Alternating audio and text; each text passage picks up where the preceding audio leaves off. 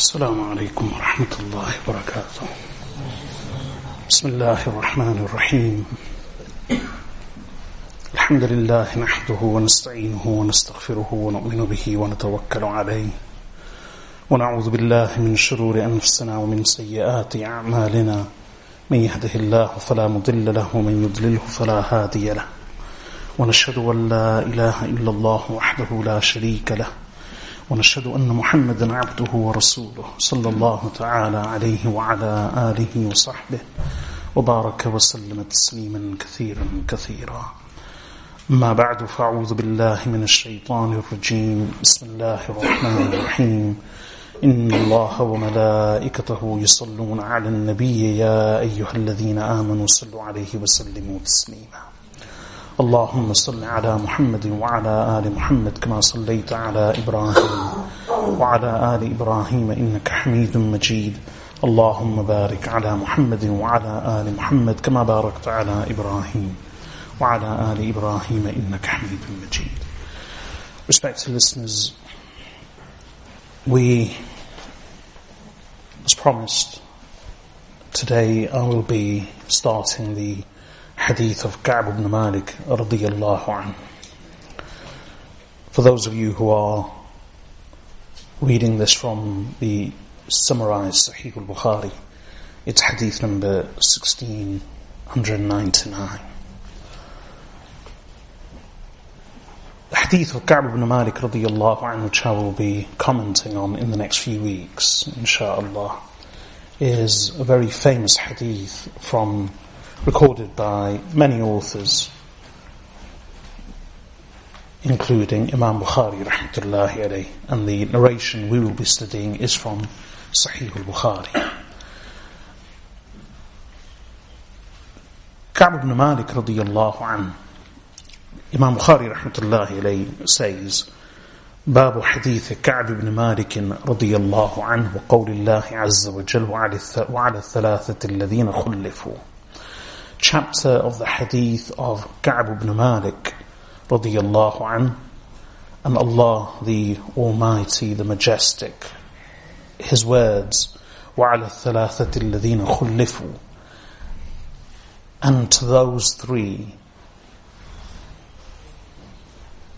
whose matter was deferred. That's just the simple chapter heading of Sahih al-Bukhari before he actually begins the hadith. So let's have a look at the chapter heading. Imam Bukhari rahmatullahi alayhi says, chapter of the hadith of Ka'b ibn Malik radiyallahu an, and the statement of Allah the Almighty, the Majestic, وَعَلَى الثَّلَاثَةِ الَّذِينَ خُلِّفُوا He includes part of a verse of Surah Al-Tawbah. I'll explain all of this in detail. Ka'b ibn Malik radiyallahu an was one of the Ansari companions and he relates a very long hadith, the one which we'll be studying, in relation to his remaining behind and failing to join the Prophet sallallahu alaihi wasallam in one of his most famous and critical expeditions, the Ghazwa, the campaign of Tabuk.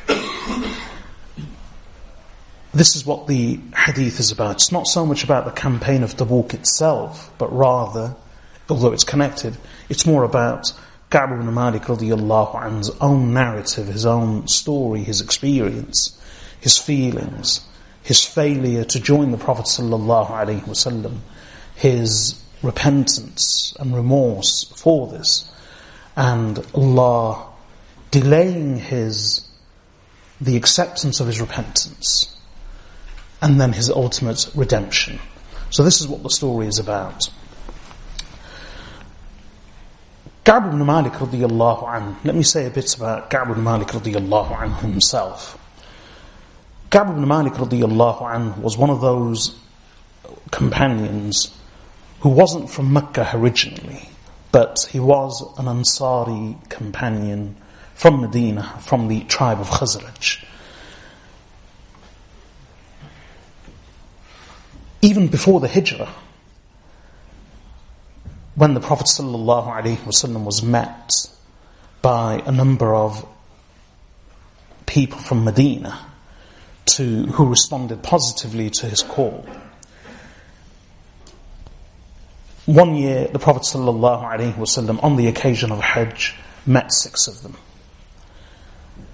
The following year, they brought six others, there were twelve of them. Then, in the third year, approximately 75 companions, mostly men, some women, came from Medina on the occasion of Hajj. And on this, on this occasion, they all gave bay'ah to Rasulullah sallallahu alayhi wasallam. And this was done near a protruding rock known as Aqaba. And this night came to be, it was done at night in the secrecy and the darkness of the night out of fear of the Quraysh. And the Prophet sallallahu alaihi wasallam was still in Mecca, this was before the Hijrah, he was in the Hajj season. And that famous bay'ah is known as Bay'atul Laylatul Aqaba, or Bay'atul Aqaba, the pledge of Aqaba. It was a watershed because then the Prophet ﷺ resolved after that pledge of allegiance and after that assurance from the people of Medina that they would protect him and assist him and support him, after that he resolved to emigrate to Medina and leave Mecca. And he began sending the companions in order to establish himself in the city of Medina, which at that time was known as Yathrib. So Ka'b ibn Malik radiallahu and he was one of those 75 people who gave bay'ah to Rasulullah sallallahu alaihi wasallam on that occasion. And he prided himself on this. For him, this was a badge of honor, which he actually preferred over the badge of honor of being a participant in the Battle of Badr, even though he didn't participate in the Battle of Badr. But he says that although people regard the veterans of Badr in a greater light, and they consider their participation in the Battle of Badr to be truly meritorious and a great badge of honor, for me, I would not trade anything with the honor of having been one of those people who gave bay'ah to Rasulullah sallallahu alaihi wasallam in the night of Aqaba. So he embraced Islam even before the Hijrah, but he was from Medina, from the two, from the tribe of Khazraj, one of the two main tribes of Medina, as I've mentioned before, Aws and Khazraj. When the Prophet ﷺ arrived in Medina, he was one of those who received him well. And at the time of the bay'ah, he was approximately 25 years of age. So, when the Prophet ﷺ arrived in Medina, he was 25, 26. He fully supported the Messenger ﷺ from the very outset. However, he didn't participate in the Battle of Badr. But in the third year of Hijrah, in the Battle of Uhud, he played a prominent role. And this was the first battle in which he accompanied the Messenger wasallam. And in fact, he played a very important role in a number of aspects. One, on the day of the Battle of Uhud, Abu Sufyan, being the leader of the Quraysh, who marched at the head of a 3,000 army, he tried to convince the Ansar of Medina to withdraw from this fight. On the understanding that this is a quarrel between the Quraysh. We, the Quraysh, we only have a quarrel with some of the members of our tribe, Muhammad and his companions who have fled from Mecca and harassed our caravans and fought us in the Battle of Badr. So our quarrel is with Muhammad and his companions, the emigrants. Our quarrel is not from the indigenous population of Medina, the Ansar. Therefore, Abu Sufyan, as part of his ploy on that day of Uhud, he tried to convince some of the Ansar to withdraw from the battle, to detach themselves, and leave the Quraysh and the emigrants to battle it out with each other.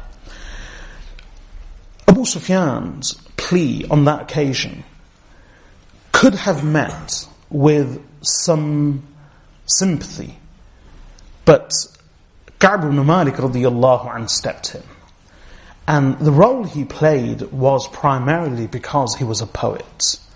In fact, over the years, the Prophet had three laureate poets, royal poets that he himself would had appointed, had chosen and selected, and they would defend the honor of the Prophet ﷺ and compose spontaneously and impromptu compose poetry on his behalf, defending his honor and attacking his enemies and satirizing them and lampooning them. And the three, these three famous poets laureates were Ka'b ibn Malik radiallahu an, Hassan ibn Thabit radiallahu an, and Abdullah ibn Rawaha radiallahu an. He was very eloquent, Ka'b ibn Malik. So, on that occasion, he actually rose and he, again spontaneously, impromptu, he composed couplet, he composed a whole poem, poem, encouraging the Ansar to ignore Abu Sufyan and his plea and inviting them to be steadfast, reminding them of their duty to the Messenger sallallahu alaihi wasallam and the pledges and the promises that they had made to him. As a result of his moving poetry, the any sympathy that could have been given to Abu Sufyan's plea dissipated. And then he composed further couplets and addressed them and sent them to Abu Sufyan, warning him about the Ansar's loyalty to the Messenger sallallahu alaihi wasallam and their refusal to respond to his plea. That was one way in which he played a very important role. Another role was that Ka'b ibn Malik radiallahu anh would proudly recollect that on the day of Uhud, when unfortunately because of strategic error on the part of the Muslims, and in fact the failure of a number of companions to act on the words and the commands of Rasulullah sallallahu alaihi wasallam.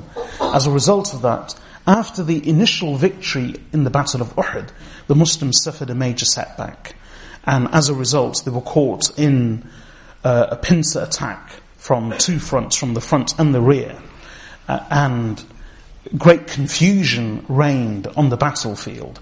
In that confusion, word spread, and this rumor was believed by many that the Prophet ﷺ had been killed in battle.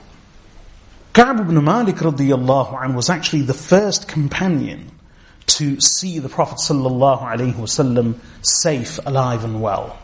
And he was the one who called out to the Muslims, giving them the glad tidings and the news that no, the Prophet ﷺ is safe and well because he was the first one who actually spotted the Messenger sallallahu alaihi wasallam and who publicly announced this and made this declaration so that the others found out.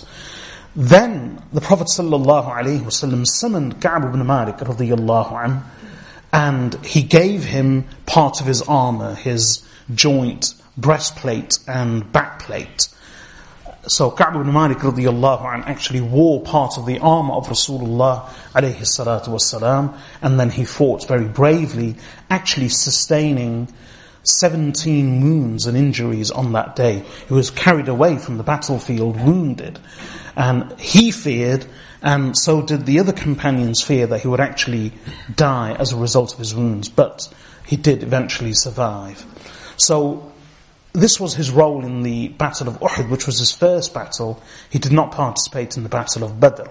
And I'll explain that in the hadith when his words come actually describing that. From the Battle of Uhud onwards, he participated in all of the battles with Rasulullah sallallahu alaihi wasallam and remained a loyal companion. In the ninth year of Hijrah, when the Prophet sallallahu alaihi wasallam marched to the north, in a campaign which eventually came to be known as a campaign of Tabuk. Ka'b ibn Malik radiallahu an, as a result of his personal weakness and a personal failure, he failed to this was mainly as a result of procrastination and delay and then a failure to join the Messenger sallallahu alaihi wasallam. He didn't join him.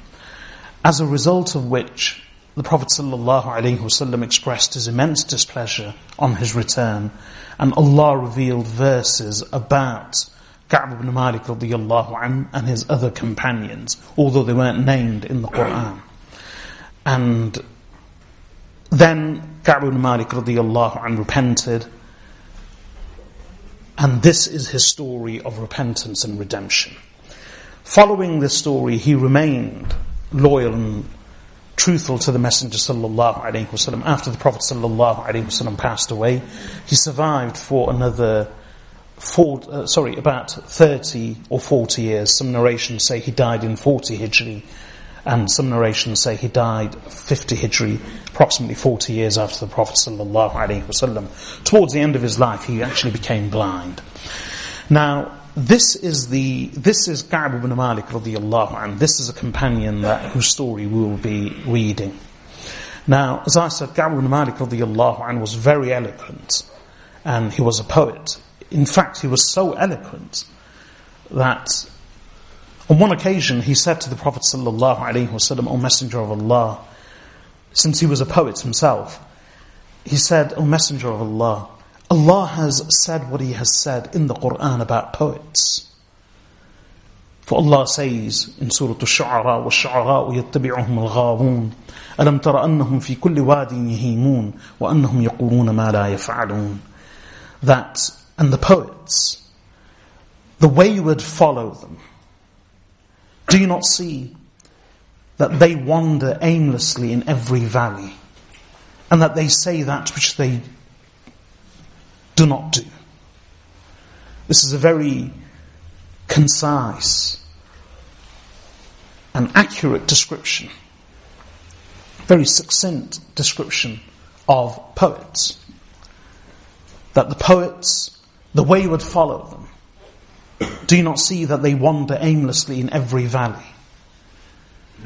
And they say that which they do not know.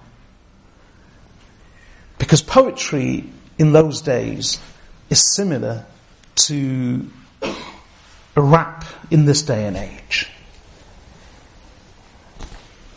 And just like rap, you could take these verses and fit them perfectly on modern day rap. That the وَالشُّعَرَاءُ يَتَّبِعُهُمُ الْغَاوُونَ The poets, the way would follow them. أَلَمْ تَرَ أَنَّهُمْ فِي كُلِّ وَادٍ يَهِيمُونَ Do you not see that they wander aimlessly in every valley? وَأَنَّهُمْ يَقُولُونَ مَا لَا يَفْعَلُونَ And that they say that which they do not do. Because in those days as well, it was exactly the same. What would the poet speak of? No different. Things haven't changed in 1400 years. The poets then, they used to speak of their sword, their spear. The poet would speak of his sword, his spear, his shield, his horse, his camel, going into battle, wine, drinking, partying, his women, his allies, his alliances, his strength, and if you look at modern day rap, exactly the same. Instead of the camel, you've got the ride. Instead of the sword, you've got the Glock and the pistol. Instead of the shield and the armor, you've got the vests. Instead of wine, you've got both wine and drugs. So the description is no different, the details are no different. So Allah condemned the shu'ara in the Quran. وَالشُّعَرَاءُ يَتَّبِعُهُمُ الْغَاوُونَ Do you not see that they wander aimlessly in every valley and that they say that which they do not do? So, this is another topic altogether. Ka'b ibn Malik radiallahu anhu said to the Messenger sallallahu alayhi wasallam, O Messenger of Allah, Allah has said what He has said in the Quran about the poets. And he was concerned because he was one of the poets. He was famous. He was a poet even before the hijrah, before he became a Muslim. And he continued to recite poetry for the sake of the Prophet sallallahu alaihi wasallam. So Rasulullah sallallahu alaihi wasallam said, "By Allah, the poetry that you recite against them, meaning his enemies, the Prophet's enemies, by Allah, the poetry that you recite against them is equivalent to showering them with arrows. He was that forceful in his poetry. And in fact, the whole Qabilah of Daws, one of the tribes, the whole tribe of Daws, actually embraced Islam because Ka'b ibn Malik radiallahu as part of his poetry, he issued threats against them in his poetry. And when, the, when those couplets reached them, they knew that Ka'b was speaking on behalf of the Messenger of Allah and he was speaking truthfully. Out of fear of the threats of Ka'b on behalf of Rasulullah sallallahu wasallam, Daws, the tribe of those actually embraced Islam. So Ka'b ibn Malik radiallahu anhu was extremely eloquent. And this is one of the reasons why this hadith is so famous, the hadith of Ka'b ibn Malik. He was a poet, but this is an example of his poetry. And in the Quran, when Allah revealed verses of Surah Al-Tawbah relating to Ka'b ibn Malik, although he wasn't named, and his two companions, Murarat ibn Rabi' and Hilal ibn Umayyah, two other companions who were guilty of the same failure as Ka'b ibn Malik, these three Allah Azza wa Jal says of them in Surah At-Tawbah, وَعَلَى الثَّلَاثَةِ الَّذِينَ خُلِّفُوا And that's what Bukhari, Imam Bukhari rahmatullahi alayh, alludes to in his chapter heading, when he says, باب حديث كعب بن مالك رضي الله عنه وقول الله عز وجل وعلى الثلاثة الذين خلفوا Chapter of the hadith of Ka'b ibn Malik and the statement of Allah, the Almighty, the Majestic, وعلى الثلاثة الذين خلفوا and to those three whose affair was deferred. He is referring to this verse of Surah At-Tawbah in which Allah says لقد تاب الله على النبي والمهاجرين والأنصار الذين اتبعوه في ساعة العسرة من بعد ما كاد يزيغ قلوب فريق منهم ثم تاب عليهم إنه بهم رؤوف رحيم وعلى الثلاثة الذين خلفوا حتى إذا ضاقت عليهم الأرض بما رحبت وضاقت عليهم أنفسهم وظنوا أن لا ملجأ من الله إلا إليه ثم تاب عليهم ليتوبوا Allah says, Indeed Allah relented and turned in mercy to the Prophet and to the emigrants and to the assistants from Medina. الذين اتبعوه في ساعة العسرة those who followed the messenger in the hour of difficulty. After it was close that some of their hearts may have swerved, then Allah turned to them in mercy so that they may repent. Indeed, He is most compassionate and merciful towards them. And then in this next verse, Allah says, and this is a verse in question, and Allah, t- and two, meaning Allah turned in mercy to those three, وَعَلَى الثَّلَاثَةِ الَّذِينَ خُلِّفُوا whose affair was deferred. حَتَّى إِذَا ضَاقَتْ عَلَيْهِمُ الْأَرْضِ Until when the earth became narrow and restricted for them, despite its vastness. وَضَاقَتْ عَلَيْهِمْ أَنفُسُهُمْ And even their own souls became constricted for them. وَظَنُّوا and they were convinced, Allah malja' min Allah illa ilayh, that there is no refuge from Allah except in Allah. ثم تاب عليهم Then Allah turned to them in repentance, in accepting their repentance. So, this is the verse which is being referred to in the chapter heading And when was this occasion? When did the Ansar and the Muhajirun, the, the emigrants and the assistants, follow the Messenger sallallahu alaihi wasallam in the hour of difficulty? This was a campaign of Tabuk. So Ka'b ibn Malik, see the words, how the Quran in just one verse describes their own inner condition and the outer condition of their world. These three, whose affair was deferred, i.e. they failed to join the Messenger sallallahu alaihi wasallam. But Allah subhanahu wa ta'ala, when they returned, they apologized. But the Prophet sallallahu alaihi wasallam did not accept their apology. And what was to become of them? What was Allah's judgment? What was the Prophet's judgment?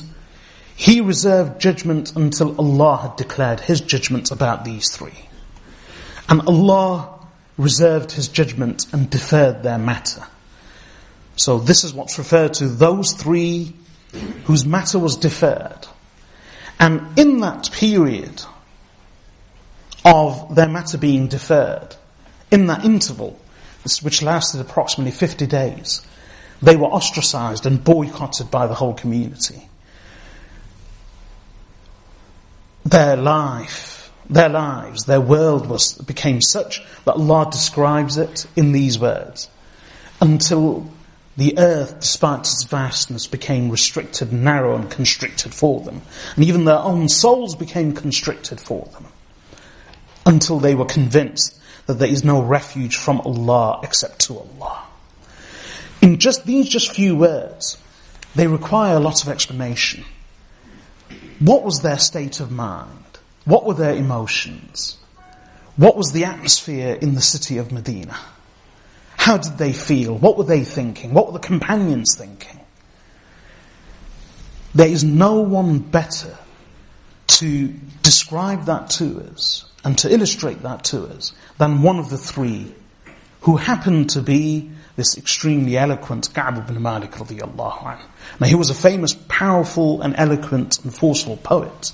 But this is an example, this hadith is one of the longest hadith in Bukhari. This is an example of his eloquent prose. This is another reason why this is so famous. Allow me to explain something about Arabic literature. For those of you who are studying Arabic literature,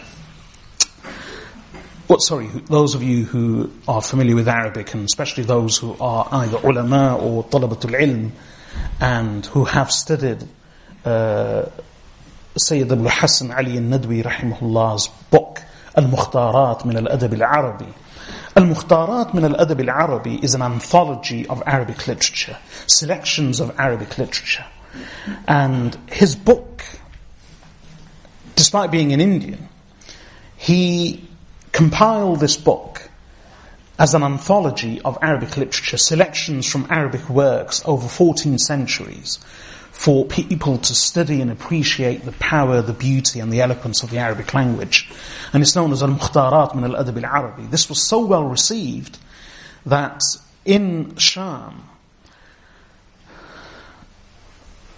may Allah bring peace and stability to that land. In Sham, the a number of leading Arab men of letters convened a council to choose a book which would be the best example and the best anthology of Arabic literature for students and advanced students across the Arab world to study and appreciate the beauty of Arabic. So they actually, these were Arab men of letters, poets, and uh, literary artists. They all came together, and having studied and scanned and surveyed many different Arabic works and collections, they convened a meeting, they went away, and they all came back. And in their subsequent meeting, all of them independently came to the conclusion, and in that meeting they all agreed that the single best work of anthology of Arabic literature is the work of Abu Hassan Ali Nadwi. And these were all Arab scholars and men of letters. So they all went away, studied, and then they all came back and they agreed that the best collection of Arabic literature as an anthology is the Al-Mukhtarat min al-Adab al-Arabi of Sayyid Abu al-Hasan Ali al-Nadwi rahimahullah. And Sayyid Abu al-Hasan Ali al-Nadwi, what he did is that over the 14th centuries he took selections from Arabic works as examples of the beauty and the power and the force and eloquence of Arabic. And in the earlier part of the book, from the hadith, he has taken the hadith of Umm al-Mu'mineen Aisha radiyallahu anha, the hadith al-Ifk, which we studied last. And he has also taken the hadith of Ka'b ibn Malik radiyallahu anhu. And not only that, but he refers to it in his introduction. And he explains, so from the best anthology of Arabic literature, he provides this as a supreme example of the beauty and the force and eloquence and the power of the Arabic language. And he explains how Ka'b ibn Malik radiallahu anhu in this beautiful hadith is able to capture and encapsulate and deliver in such potent words his emotions, thoughts and feelings, all as a description of that verse of the Quran in which Allah says, the earth had become narrow and constricted for them despite its vastness, and how their own souls became constricted for them, and that they were convinced that there is no refuge from Allah except unto Allah. So, this, this hadith, for those who are able to appreciate the language and the Arabic, this hadith is not just simply a hadith of Bukhari, it's actually a beautiful example, a supreme example of Arabic prose from one of the poets of the Prophet sallallahu alaihi wasallam, Ka'b ibn Malik radiyallahu anhu. This is why, this is one of the reasons why I've chosen this hadith. Now, inshallah, we'll begin. But before we, well, let's begin the hadith. بسم الله الرحمن الرحيم. عن كعب بن مالك رضي الله عنه قال It is related from كعب بن مالك رضي الله عنه. I relate this hadith with an uninterrupted chain from myself. Imam Bukhari رحمة الله عليه who relates from كعب بن مالك رضي الله عنه that he said لم أتخلف عن رسول الله صلى الله عليه وسلم في غزوة غزاها.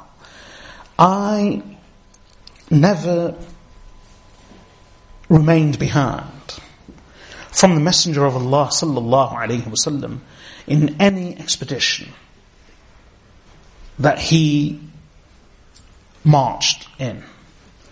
Illa ghazwat Tabuk, except the expedition of Tabuk. So this whole story is ultimately about Tabuk. So let me give an introduction to the topic of Tabuk. And this is what's referred to in the verse of the Quran as well when Allah says, في ساعة العسرة Those who obeyed the messenger in the hour of difficulty. It was the ninth year of Hijrah.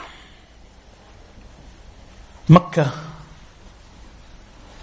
had been conquered just under a year before. It was the month of Rajab in the ninth year of Hijrah.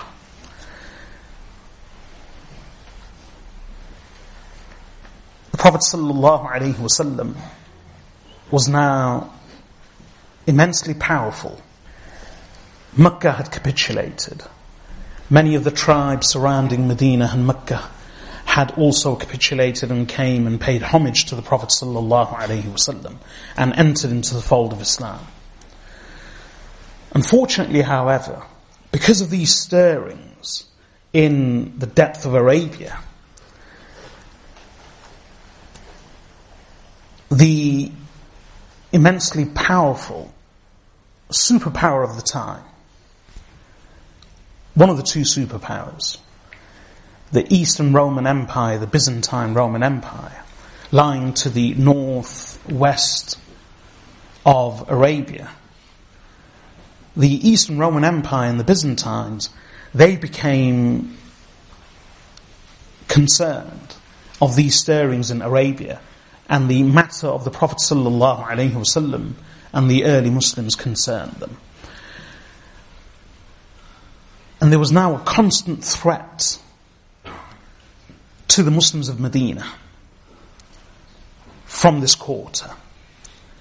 in fact, this threat was so serious that Umar ibn al-Khattab mentions in a very long hadith that we remained in constant fear that the Ghassanid Arabs would invade Medina. Now, who are the Ghassanid Arabs? The Eastern Roman Empire had its capital in Constantinople, modern day Istanbul. And towards the south of Constantinople, especially in Anatolia, in modern day Syria and Jordan and the Levant, this whole area, the Levant and modern day Syria and Jordan, and also the whole of Iraq as well, this whole area was inhabited by the nomadic Arabs. These were the northern, extreme northern Arabs. And towards the northwest, the most powerful of these northern Arabs were the Banu Ghassan. Now the Byzantine Romans, they used these wild Bedouin Arabs as vassals. They used them as soldiers with their independent kingdom. But the whole kingdom ultimately was a vassal of the Roman state. And they used these Arabs as a buffer zone between them and the wild Arabs, as they regarded them, of Central Arabia. So these northern Arabs, extreme northern Arabs, some of them were allied to the Byzantine Romans, especially towards the northwest. And the Arabs to the northeast and the east of Arabia, they were allied to the Sassanid Persian Empire. So you had two superpowers of the time, the Sassanid Persian Empire towards the northeast and the east, and the Byzantine Roman Empire to the northwest. Neither of these superpowers ever made a direct claim or ruled over Arabia, but they both had a number of vassal, well, they both had vassal Arab states. And the Byzantine Romans had the Ghassanid Arab state, which was its client vassal state, and they were Christian. The Ghassanid Arabs were predominantly, if not entirely, Christian. Just like, uh, and the Sassanid Persian Empire had the Banu Lakhm, the Lakhmids, who were who, who were the most powerful alliance of tribes in the east and the northeast and they were the vassals and the client states of the Persians. So they acted as a buffer zone and they were the clients of these two superpowers.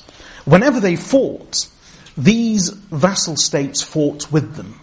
So, in fact, before the arrival of Islam, the two superpowers, the Byzantine Roman Empire and the Sassanid Persian Empire, had engaged in a very long debilitating conflict lasting generations. And in most of those conflicts, the Byzantines fought the Sassanid Persians and the Banu Ghassan, the Ghassanid Arabs being Roman vassals, fought alongside them against the Lakhmids who were the Sassanid Persian vassals. These details are important because this is what's referred to in the Hadith. So whenever the Muslims eventually faced a threat from the Byzantine Romans, or they actually faced them in battle. They faced not only the Byzantine Roman army, but also the Ghassanid Arabs. And before the Byzantine Roman army, the buffer zone was occupied by the Ghassanid Arabs. So more often in the hadith you find a reference to the Ghassanid Arabs. Similarly, when the Muslims eventually fought against the Persians, they fought with them, they fought the Lakhmids. And in fact, before they fought the Persians, they fought the Lakhmids, the vassal state of the Persians. So Sayyidina Umar ibn Khattab radiallahu anhu says that we feared an invasion by the Banu Ghassan, by the Ghassanid Arabs. And this invasion was such a major threat and remember, the Ghassanid Arabs were, they were unlike the Bedouin tribes of Central Arabia. because they were a vassal state of the Romans, they enjoyed a lot of their wealth. They, inc- they occupied the fertile region of the Fertile Crescent, the Levant and Syria and Jordan. They had the alliance of the Byzantine Roman army. They had their weapons, their armor, their training, their strategies, except their strategy, etc.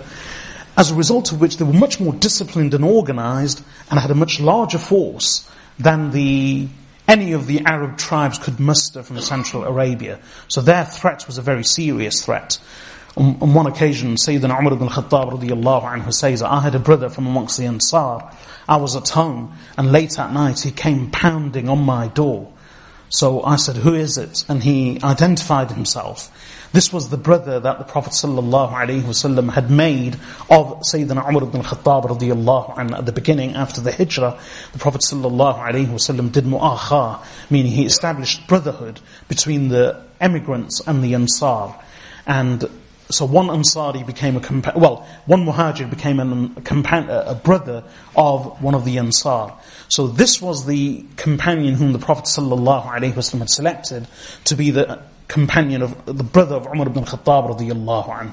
So he says, my brother from the Ansar came pounding on my door late at night. So I said to him, who is it? He identified himself and he said, open the door. Something's happened. So I said to him, what? Have the Banu Ghassan invaded? So this shows that this was a constant and persistent threat on the minds of the companions radiallahu anhum that if ever there was an alert or a warning, then their first thought was that the Banu Ghassan have invaded Medina. And one of the reasons for Banu Ghassan invading Medina is that the hypocrites in Medina and the enemies of the Messenger sallallahu alaihi wasallam, they were now becoming very desperate. Because over the years, gradually every threat against the Prophet ﷺ had been neutralized. In Mecca, Allah subhanahu wa ta'ala, despite all the difficulties and the hardships and the murder and the torture and the persecution, the Prophet ﷺ and the Muslims survived. And he did hijrah. And after the hijrah, again, this was a fledgling community surrounded by enemies, in the city of Medina. Gradually, bit by bit, stage by stage, the threats within the city of Medina were neutralized. The threats around the city of Medina were neutralized. And on each occasion, the hypocrites and the enemies tried every method to bring Islam to an end and to crush this early movement and to exterminate the Prophet ﷺ and his band of followers once and for all. This was the reasoning in the Battle of Uhud. This was the reasoning in the fifth year of Hijrah in the battle and the campaign of the Trench. Then gradually after the Prophet ﷺ had con- conquered Mecca, the hypocrites in Medina were now becoming extremely desperate. One of them was, he wasn't a hypocrite, but initially, he was someone called Abu Amir. Abu Amir opposed the Messenger sallallahu alaihi wasallam. He was actually a monk who lived in Medina, and he was a man of great status and position and influence and power, a man of learning. So he was an Arab who had embraced Christianity and become a monk. When the Prophet ﷺ arrived in Medina, he opposed him. The Prophet ﷺ invited him to Islam and spoke cordially to him, but he was very rude and refused to acknowledge the Messenger ﷺ. He then left Medina in disgust. He then went to Mecca and roused the Meccans against the Prophet ﷺ and the Muslims. When the Quraysh were eventually defeated, this Abu Amir al-Rahib made his way to Byzantine Rome. And there he began to agitate the Ghassanid Arabs and the Romans against the Prophet ﷺ. Close, and as the hypocrites became more and more desperate, since all their strategies were failing, Eventually, in the ninth year of Hijrah, after the conquest of Mecca, they became so desperate that Abu Amir al-Rahib managed to convince the Byzantine Romans to prepare to launch an attack against Muslims. And in preparation for that, he sent word to Medina saying to them that build a masjid that will serve as headquarters for us in the city on the outskirts near Masjid al-Quba. So his hypocrite followers agreed, they established a masjid. This is known as Masjid al-Dirar which Allah refers to in Surah At-Tawbah again, وَالَّذِينَ اتَّخَذُوا مَسْجِدًا ضِرَارًا وَكُفْرًا وَتَفْرِيقًا بَيْنَ الْمُؤْمِنِينَ وَإِرْصَادًا لِمَنْ حَارَبَ اللَّهُ وَرَسُولَهُ مِنْ قَبْلِ وَلِيَحْلِفُنَّ إِنْ أَرَدْنَا إِلَّا الْحُسْنَى وَاللَّهُ يَشْهَدُ إِنَّهُمْ لَكَاذِبُونَ لَا تَقُمْ فِيهِ أَبَدًا They built this masjid and then they came to the Prophet sallallahu alaihi wasallam, a whole band of hypocrites, and they said to him, O Messenger of Allah, will you come and consecrate prayer in the masjid and bless it for us. So not only do they build a masjid with nefarious intentions, but they so surreptitiously decided to deceive the Messenger wasallam and stamp his authority on the masjid by inviting him to pray salah therein. But this was just before the Prophet was about to embark on this campaign of Tabuk. So he said to them, I am on the verge of traveling. I will come to the masjid and pray therein on my return. On his return from Tabuk, when he was close to Medina, Allah Azza wa revealed these verses of the Quran.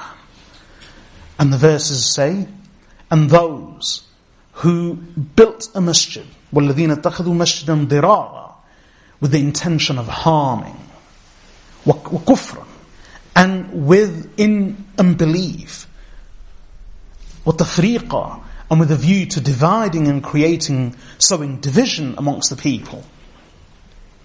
بين المؤمنين amongst the believers وإرصادا لمن حارب الله ورسوله and as a place of lurking and ambush for those who have fought and battled against Allah and His Messenger and they will swear that we only meant good. وَلَيَحْلِفُنَّ إِنْ أَرَدْنَا إِلَّا الْحُسْنَى They will most assuredly swear and take oaths that we only meant good. And Allah bears testimony that they are surely liars. لَا تَقُمْ فِيهِ أَبَدًا Do not ever stand therein.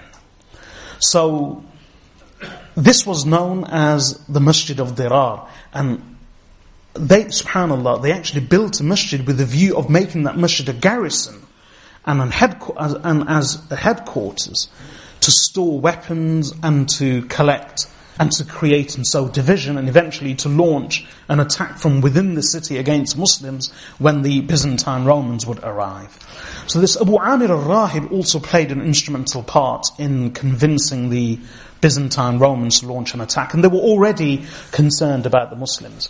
So the Muslims were also fearful that the Byzantine Romans would launch an attack. And a, and a year before, the, in the eighth year of Hijrah, the Prophet ﷺ had already sent an expedition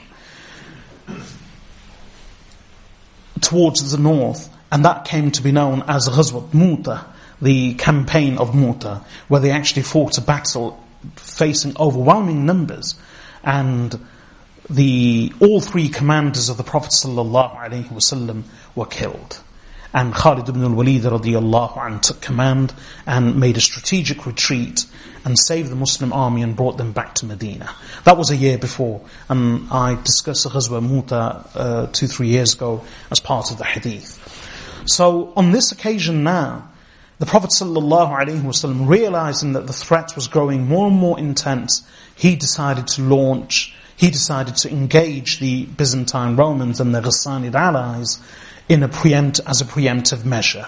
So he made an announcement to the believers that I will be marching to the north to face the Byzantine Romans and their Ghassanid allies, and he summoned the believers to join him and to assist him.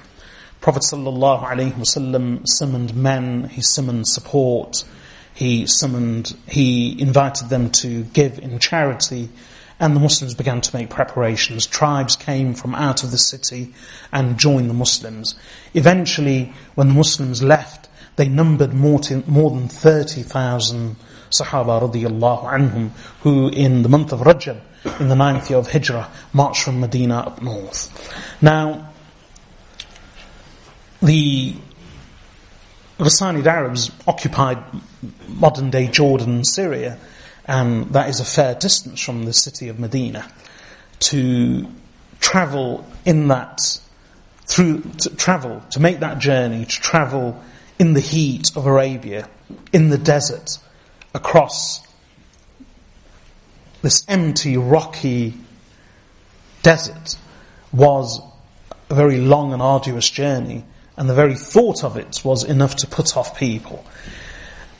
As a result, the hypocrites, again in their desperation, they did not want the Muslims and the Prophet ﷺ to leave the city of Medina and to engage in this preemptive uh, strike against the Byzantine Romans and their Ghassanid allies. So they tried their utmost to dissuade the Muslims from joining the Prophet ﷺ. They would have meetings.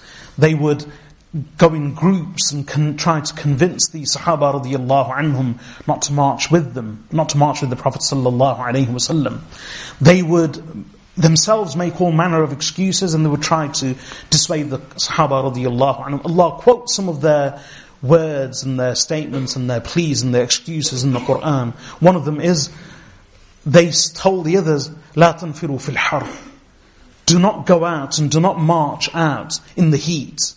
So Allah says in Surah At-Tawbah immediately thereafter that they say لا تنفروا في الحر.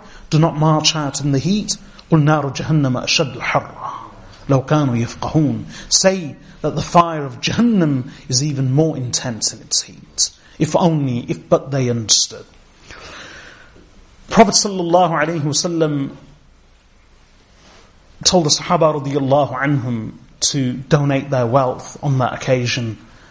when he made the announcement, Sayyidina Uthman ibn Affan radiallahu anhu came to him with a thousand dinars, sovereigns of gold, and placed them in the lap of Rasulullah alayhi. Prophet sallallahu alayhi wasallam received them in another hadith, it's mentioned that on another occasion, on, in that same period, Prophet ﷺ made an announcement on the mimbar. He was standing on the mimbar. He made an announcement and he said, Who will donate in the way of Allah? Uthman ibn Affan radiallahu stood up and said, O Messenger of Allah, I take the responsibility of 100 fully loaded and prepared camels with their blankets and their saddles Then the Prophet ﷺ made another announcement. And now he stepped down one step of the mimbar. Uthman ibn Affan radiallahu anh stood up again and said, O Messenger of Allah, one more hundred camels from me, fully laden and loaded with their saddles and blankets. Prophet ﷺ stepped another, stepped down another step of the mimbar.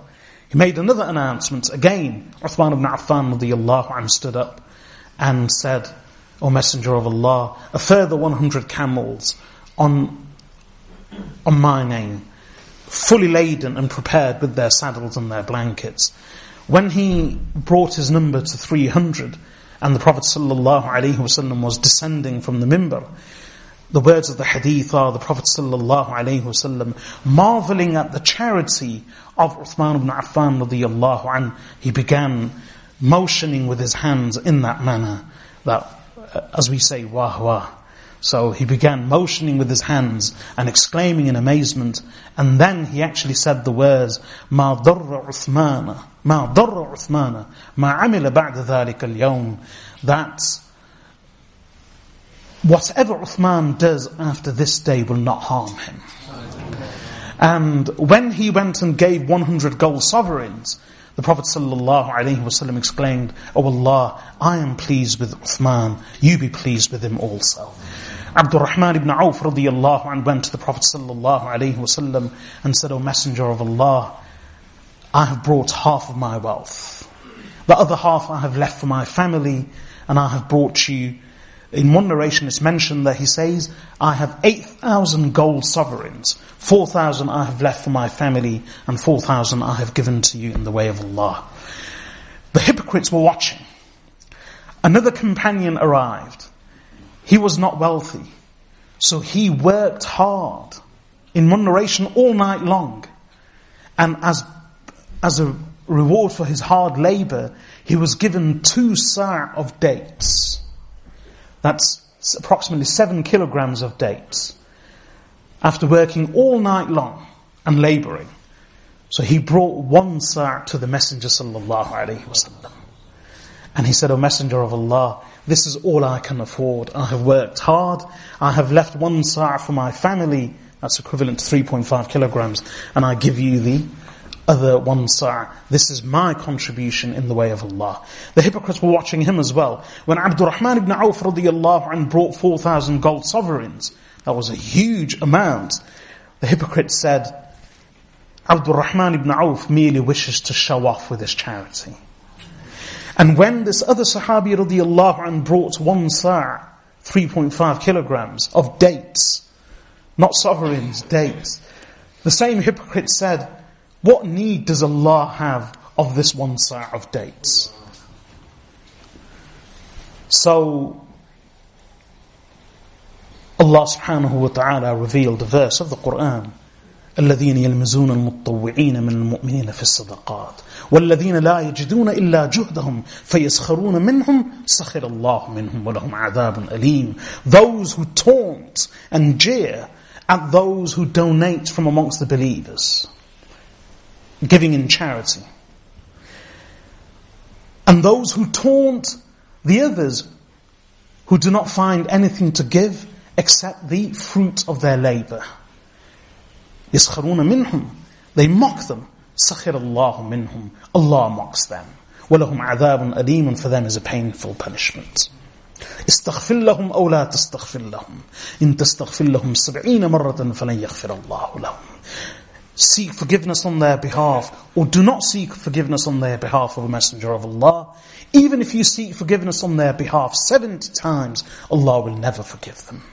They were the hypocrites, these were the munafiqun. So they were very desperate. They resorted to rumor mongering, to jibes, to taunts, to dissuasion, to discouragement, to fear mongering, in order to prevent the Sahaba radiallahu anhum from leaving Medina. Eventually, the Sahaba radiallahu anhum left with the Prophet sallallahu alaihi wasallam. There were those who lagged behind, who were who had not completed their preparations. Some of them lagged behind, they were the stragglers, they eventually joined the Prophet ﷺ. Some of them didn't. Others came beforehand to the Messenger of Allah ﷺ and said to him, O Messenger of Allah, we wish to come, but we are unable to come. So, because of their disability, what inability, whatever the case, they were sincere, they were truthful. So the Prophet ﷺ accepted their excuse and uh, granted them permission to remain behind. One group of Sahaba anhum came to the Prophet ﷺ and said to him, O Messenger of Allah, we wish to come with you, but we are we have no transport. O Messenger of Allah, if you can provide any transport for us, then we will join you. The Prophet ﷺ said, I have no transport to give you. So they turned away. Crying, weeping, all of them, this whole group, when the Prophet ﷺ said, I have no transport to offer you to join me, they turned away. As they turned away, they all began shedding tears. Allah actually mentions them in the Quran. تَوَلَّوْا وَعْيُنُهُمْ تَفِيضُ مِنَ الدَّمْعِ حَزَنًا أَلَّا يَجِدُوا مَا يُنْفِقُونَ They turn away whilst tears roll from their eyes out of grief and sorrow that they cannot find anything to spend in the way of Allah. When they went away, one of them retired to his home at night and he performed salah. And after salah, he raised his hands and he prayed to Allah saying, Oh Allah, the Prophet ﷺ has invited us to join him and I wish to join him, but I lack means and resources. I am unable to join him. Oh Allah, I wish to offer some charity, but I have nothing to give in charity. So here I make my declaration to you. Any Muslim who has wronged me in any way, in my body, in my wealth, or even in relation to my honor and dignity, who has wronged me, and now I have a right over him. O Allah, I forgive every Muslim who has wronged me, and this I make my charity. The next morning, when he joined the Prophet sallallahu alaihi wasallam, the next day, the Prophet sallallahu alaihi wasallam announced in the gathering, he said, he who gave sadaqah last night rise. No one stood up. Again he, um, he announced, he who gave charity yesterday rise. So then this Sahabi radiallahu anhu stood up and said, O Messenger of Allah, I offered charity last night. The Prophet sallallahu alaihi wasallam said, well receive the glad tidings that Allah has accepted your sadaqah. So this was one of those who could not find any transport to join Rasulullah sallallahu alaihi wasallam. This is why this is known as fi sa'at al-usra. In fact, this whole campaign later came to be known as Ghazwat Tabuk because when the Prophet sallallahu alaihi wasallam marched, he did not intend to travel to Tabuk. He just intended to travel north to meet the Ghassanid Arabs and the Byzantine Romans, wherever they would meet. He eventually stopped and camped at the Tabuk for a number of days and then returned. So that was the extent of his journey. This is why subsequently this whole campaign came to be known as Ghazwat Tabuk, the expedition of Tabuk. But another name of this Ghazwa is Ghazwat al-Usra, the expedition of distress and difficulty. Because indeed the Sahaba radiallahu anhum could not find much whatever resources and means they had, they had to divide between more than 30,000 Sahaba radiallahu anhum. And we may say that there were 30,000, but the reports they were receiving of the number of Byzantine forces were in excess, that the number of the Byzantine forces was actually in excess of 100,000. Far in excess of 100,000. On the journey, the Prophet wasallam and the Sahaba radiallahu anhum when they left, on that journey things were so difficult that some of the Sahaba radiallahu anhum say we would share a date between two people. And the manner of sharing the date was that one date was shared between two, one would take the date and not bite it, but merely suck, suck the date and then drink a sip of water. And then he would give it to the next companion, he would suck the date and drink water. He would return the date, he wouldn't bite it, he would merely suck on the date, and he would drink a bit of water. Eventually, even their water ran out. So much so that the camels that they were riding, they slaughtered the camels in order to drink the moisture from the intestines and the innards of the camels. This is why even Allah describes this expedition as fi sa'at al-usra, in the hour of difficulty, in the hour of distress. So whilst the Messenger of Allah was traveling in that manner, some remained behind. Eventually the Prophet ﷺ marched to Tabuk. He didn't intend to go to Tabuk, but it was a journey towards the north.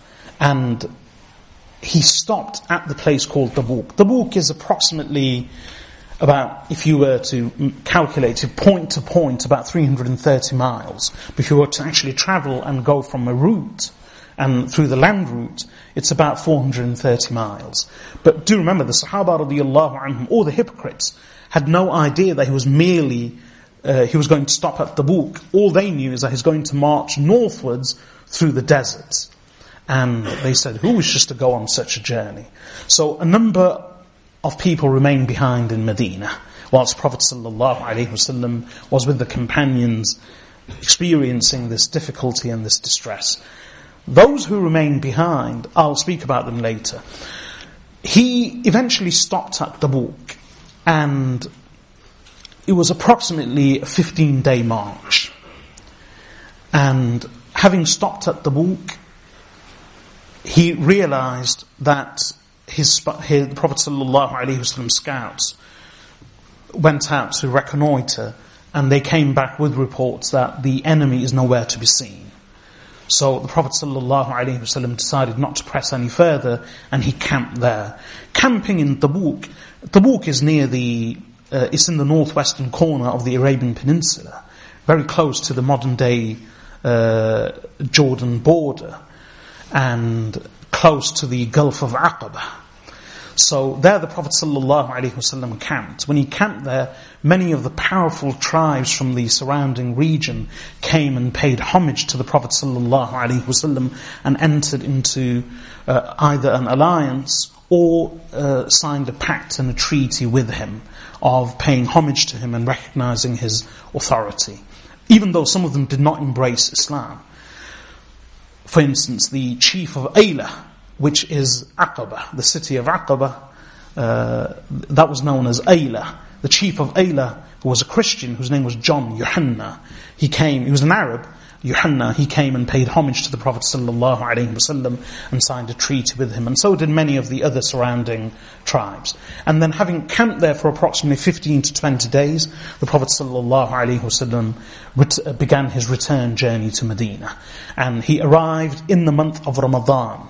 So he had left in Rajab, the whole of Sha'ban was spent, part of Rajab, the whole of Sha'ban, and then part of Ramadan uh, was spent on the journey, and then eventually he returned into the city of Medina in the month of Ramadan. So approximately 50 days. So, this was the campaign of Tabuk. This is just a summary, I've left out many of the details.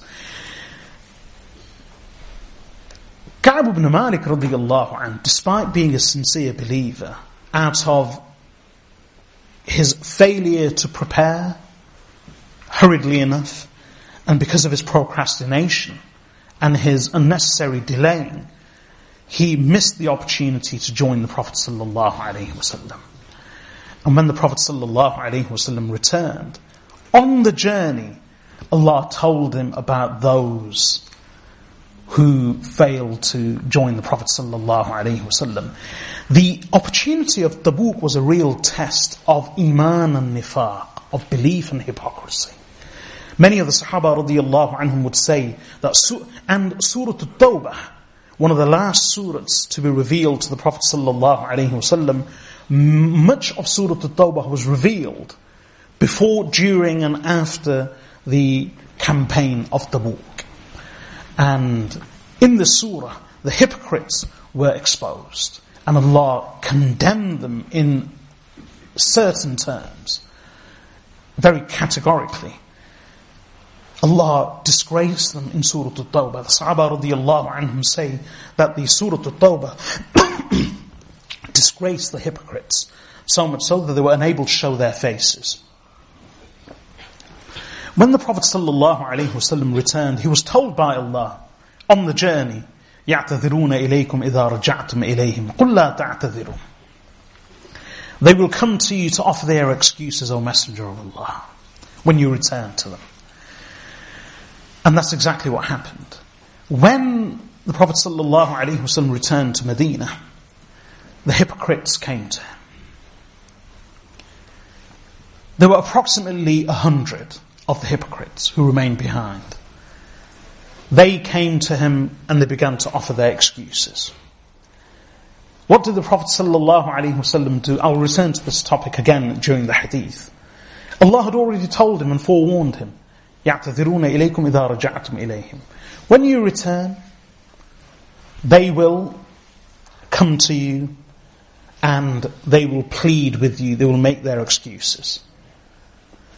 So when they did come, how did the Prophet ﷺ treat them? In fact, before the journey, some of the hypocrites did, decided to play a clever one. So they said, we don't wish to go anyway. But why do we wish to draw attention to ourselves? Let's falsely go to Muhammad and tell him that we have our reasons that we are unable to go. So, if he grants us permission to remain behind, then we've got his authority. And even if he refuses, we still don't go. So some of them went to the Prophet ﷺ and made excuses. The Prophet ﷺ said, okay. So Allah subhanahu wa ta'ala actually chided him. Afallahu ank. Lima adhinta lahum.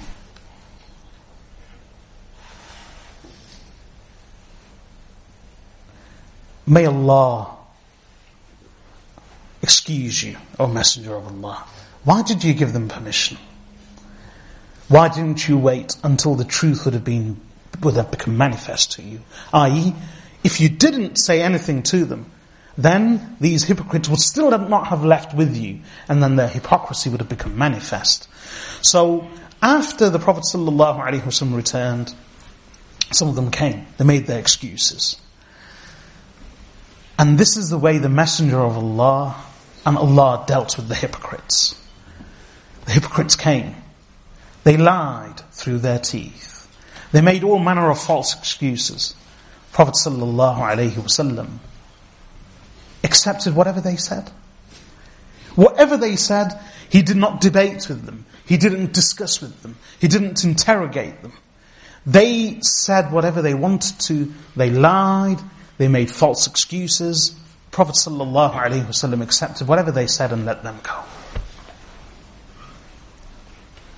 Ka'b ibn Malik radiallahu anhu, he was one of the sincere believers who out of his failure was unable to join the Messenger of Allah and see how Allah tested him. He was a sincere believer. And we've learnt of his exploits in the Battle of Uhud and his support of the Messenger of Allah.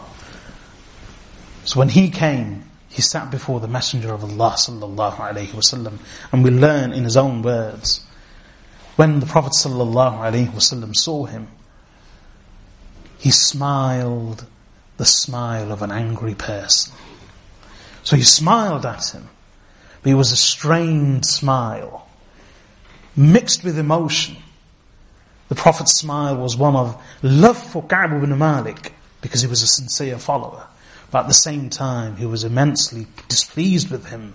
He was angered by him. He was hurt and pained by him. So when Ka'b ibn Malik came and sat before him, the Prophet smiled the smile of an angry person. And then Ka'b ibn Malik made no excuse. He confessed.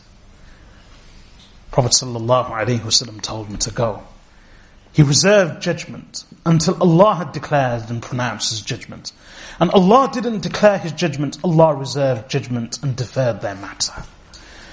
The hypocrites, they were able to get away with one single word of a lie. Allah knew they were lying, of course. The Prophet ﷺ knew they were lying. Their lie saved them in this dunya, but damned them in the akhirah. But the sincere believers, they spoke the truth and they were tested severely in such a way that the earth, despite its vastness, became constricted and narrow for them. And their own souls became restricted for them. And they were convinced that there is nowhere to flee on the face of Allah's earth except to Allah. This is the difference between Iman and Nifaq, between truth and falsehood, between honesty and dishonesty, between speaking the truth, veracity and lying, and between haqq and batil. There were another group, there was another group that repented. Ultimately there were four groups when it came to the campaign of Tabuk. And Allah describes all four groups in Surah Al-Tawbah. I'll read the verses, I'll translate them, but I'll leave the explanation and the beginning of the hadith till next week, inshallah. The four groups in relation to the campaign of Tabuk were as follows. The first group, Allah describes in Surah Al-Tawbah, والسابقون الأولون من المهاجرين والأنصار والذين اتبعوهم بإحسان رضي الله عنهم ورضوا عنه. وأعد لهم جنات تجري تحتها الأنهار خالدين فيها أبدا. ذلك الفوز العظيم. Allah says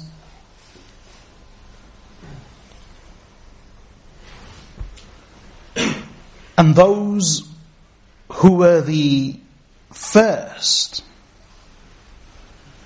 and the preceding ones the early and first and preceding ones of the emigrants and the assistants, the muhajirun and the ansar, and those who followed them in a good way. Allah is pleased with them and they are pleased with Allah. Allah has prepared for them gardens beneath which rivers shall flow. Therein they shall remain forever. This is the great success. Then Allah subhanahu wa ta'ala mentions another group. وممن حولكم من الأعراب منافقون ومن أهل المدينة مرضوا على النفاق. لا تعلمهم نحن نعلمهم. سنعذبهم مرتين ثم يردون إلى Allah says and then there's another group. Around you وممن حولكم من الأعراب منافقون. Those Bedouin around you who are hypocrites. From amongst the Bedouin ومن أهل المدينة and from the people of the city. مرضوا على النفاق they are obstinate. They are persistent in their hypocrisy. لا تعلمهم نحن نعلمهم. You know, you do not know them, we know them. We shall punish them twice. Then they shall be returned to an even severe punishment. That's the second group. Then the third group. Allah subhanahu wa ta'ala says, there is a third group, خلطوا عملا صالحا وآخر سيئا عسى الله أن يتوب عليهم. This third group was a group which had done, which had mixed good deeds and bad deeds.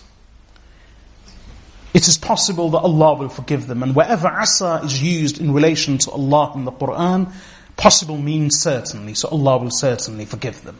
Who was this third group? We know of the Ansar and the Muhajirun who joined the Prophet wasallam. The second group, the hypocrites who refused to join him. The third group, who was this third group? The ones who had mixed good deeds and bad deeds. This third group was a group of those sincere believers who failed to join the Prophet wasallam.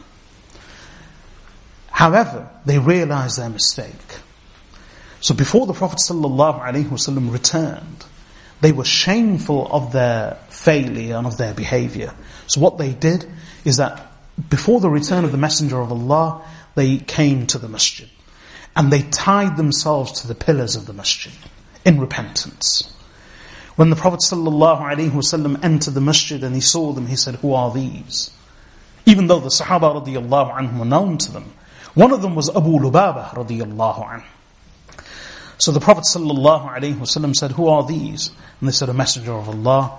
These are the ones who failed to join you and they have vowed to tie themselves in repentance until you untie them yourself personally. So the Prophet said, I will do nothing until Allah grants me permission. So he left them. Then these verses of the Quran were revealed. That there is وآخرون اعترفوا بذنوبهم خلطوا عملا صالحا وآخر سيئا and others who have confessed to their sins and who have mixed good deeds, righteous deeds and unrighteous deeds. It is possible, are you certain that Allah will forgive them? So after the revelation of this verse, the Prophet ﷺ went personally and untied this group of companions radiallahu anhum. There were just a handful, just a handful, very few. But they tied themselves to the pillars. Eventually, after this verse was revealed, the Prophet ﷺ untied them. This was the third group. So we had the sincere muhajirun, the ansar who joined him. We had the hypocrites who remained behind and who even tried to prevent and dissuade others.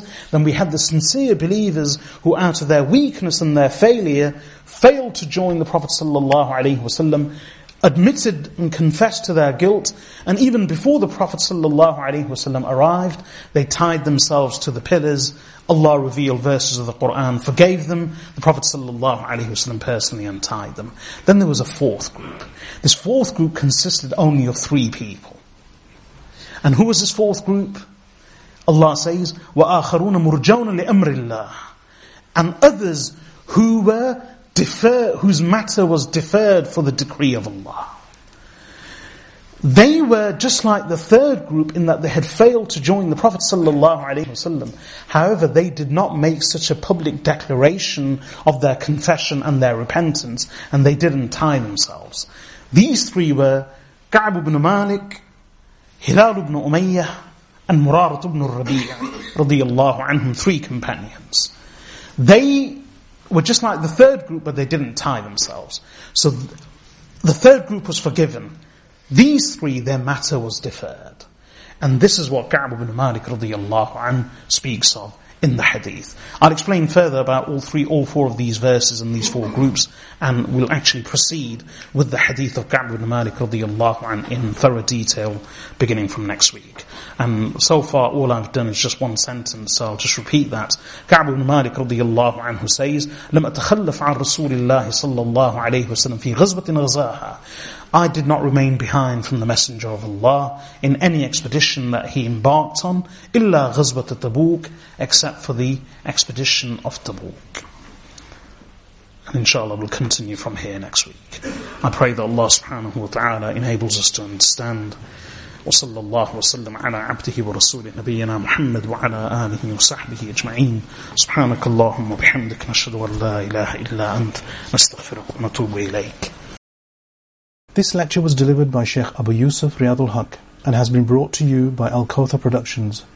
For additional lectures and products, please visit www.akstore.com.